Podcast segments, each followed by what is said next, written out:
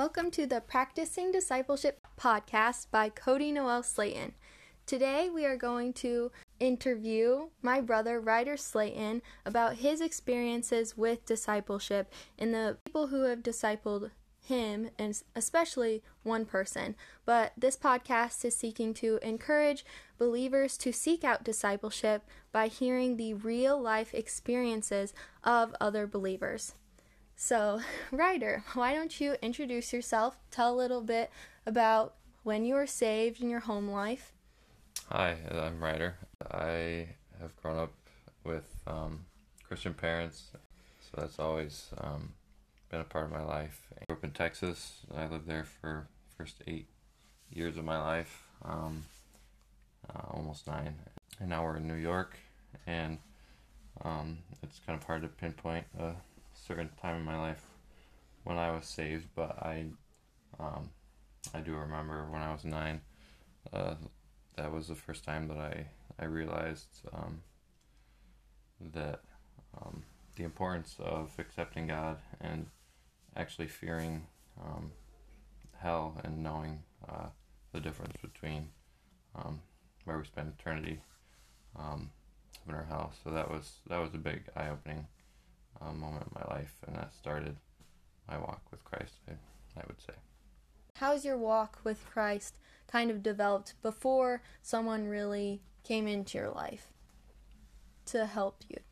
Um, before it was just um, kind of going through the motions and um, getting by, um, scraping by, and not not really relying on any anything or anyone to um, help me in my struggles and what I'm going through. Yeah, yeah.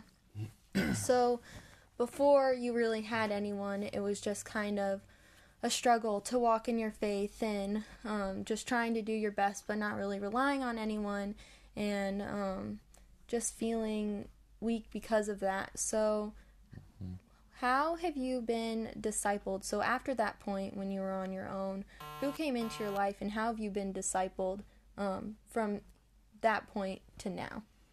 Um, well, I, one of my dad's coworkers um, who started working at Family Life where he works. Um, I was acquainted with him and I knew of him, and um, at a summer camp, um, Super Summer in New York, he was my team leader, and I got to know him very well, and I shared some of my struggles with him, and he um, uh, seeked to help me, and um, his name is Mike, Mike Hyde, and he um, shared his struggles with me, and uh, that kind of started a friendship between us where he um, started pouring into me and um, sharing uh, the experiences that he had um, and helping me throughout my walk, and uh, that's that's been huge. And that was a really um, good good thing that came into my life.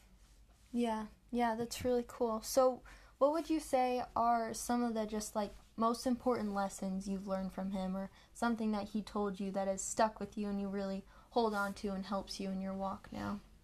Um, well, I I know that um, it's so important and vital to um, be honest and upfront with each other and mm. the fellowship and um, transparency that we share with each other is huge and um, how we um, share a relationship with God and the correlation that has with that. And um, I think just the more we realize that um, that that helps, the easier it is to share with each other, and we realize that when we keep it to ourselves and we we stop that fellowship, that um, we end up in a downward spiral, and that's not where that's not where anyone wants to be. And so I think just um, the reminder that he's there for me and that we're there for each other, that we're both fighting for the same the same thing, the ultimate goal um, to be with Christ one day is really comforting and has helped me. Yeah, I think all believers would or should realize the importance of having an accountability partner. And I think Mike has really been that for you and just someone coming along who is older than you um, in a different season of life who can just check in and be like, hey, you know, what are you doing right now to be continuing to glorify God? And um, I think we all need that someone to just check in and be asking and who's going to look and look at our life and and either be pleased or not so pleased just the same way as as God is and um so it's really cool seeing how Mike has really stepped into that position for you and just being that accountability so you know someone does care about what you're doing in your walk th- with Christ. Um, so, how are you and Mike meeting consistently? Like, what are some practical things that you're doing to keep in touch? Um, well, we just last week we he took me out for lunch. We usually um, go out to a restaurant and um, mm. And share a meal, and uh, that's one of the the main ways that we um, spend time with each other and get to catch up and um, in person um, is is uh, we we enjoy that and that's easier to um, share a conversation with each other rather than over text. Um, but also, um, I worked at Family Life over the summer um, where he works and where my parents work, so that was another opportunity where I was there at the same place he was almost every day throughout the summer, so that was that was good for me, and I got to spend time with him with um, projects that we both worked on with my dad and um, the relationship between the three of us, my dad and him and I. Um, so yeah, we usually we always find time whenever we we need need each other. He reaches out and um, and we set we set something up. So yeah, that's cool. Just being being able to get that one on one time and also just being around him, getting to know him relationally. So you do feel comfortable to kind of open up and be yourself and really just have a relationship. It's really just mm-hmm. a relationship at the end of the day between brothers and in the body of Christ, and that's really cool. So, just changing the subject a little bit, what are some written resources, if there is something in particular that has helped you at in high school? Like what is a book or something that you've read, a devotional, something that's really helped you and come alongside your your meeting with Mike that um has helped you? Yeah, well, I'm I have a book right here. Um, it's called Sexual Detox, and um, that was a book that my pastor recommended for for me and Mike and I went through it together. Um, mm and we just finished it before before the school year started. Um, and that's been that's been really really helpful. Um, sexual sin being something that a lot of guys struggle with, and uh, um, it's that's a really a really big topic that requires um, um, action and um, proaction for um, uh, with with each other and the help that I had with that and with Mike um, going through it with me was was huge, and um, that helped me a lot and opened open my eyes, and um, that's been it's been big.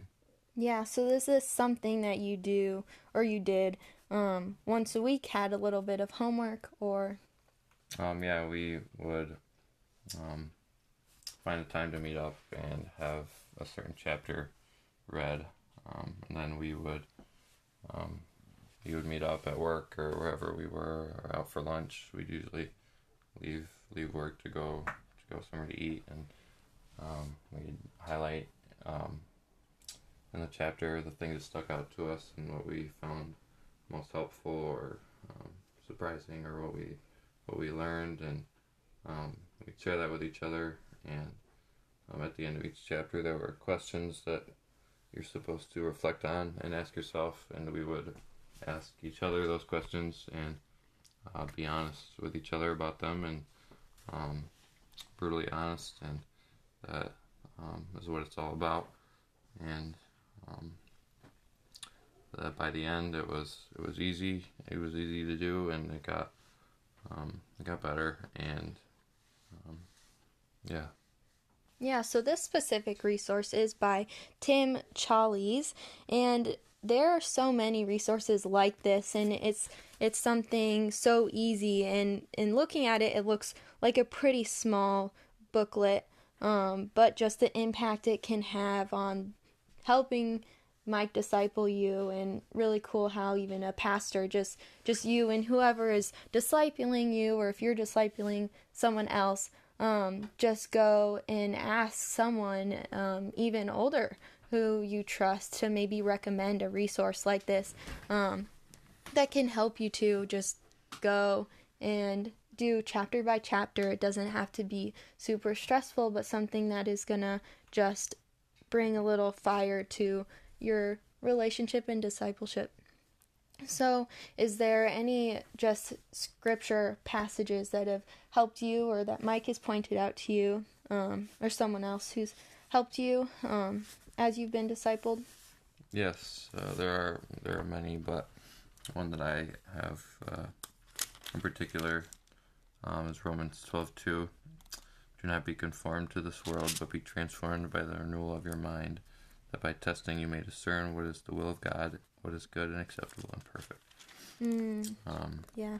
so that's that's a really really great passage in Romans. Romans is a great great book um, dealing with that with that kind of stuff and um, conforming to the world and temptations go hand in hand and um, wanting to, to do what others are doing and um, that comes into play when um, when I'm at school or just throughout my daily life and um, the um, command to transform our minds and um, renew our minds every day is is vital and and um, resisting that and resisting what the world has to offer.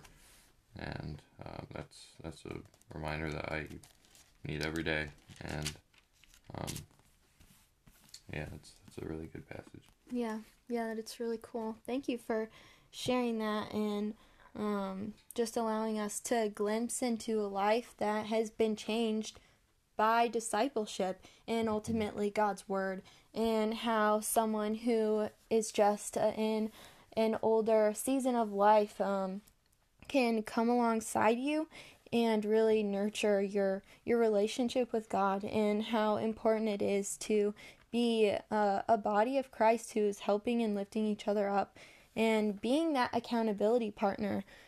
That is what discipleship is all about. Just being there Yeah. to to check in and and care about someone else's walk with Christ because that is the most important decision anyone can make and the most important part of our life is to be walking with God and glorifying him and we all need help with that. So that is what the practicing discipleship podcast is is seeking to encourage believers to do is reach out and do those practical things like going out to dinner with with someone and and just being observant looking around you wherever you're you're working if you're um doing some sort of mission or mission work or at church just looking around and saying oh wow like this this guy or gal is doing something right. And they're um, just such an example of, of some someone who is following Christ and no one's perfect but but just keeping your eyes open and then also taking that step to say hey do you want to do do you want to do this? Let's let's start on this journey together. So thank you Ryder for for talking with me and answering these questions um, and yeah I'll see you guys next episode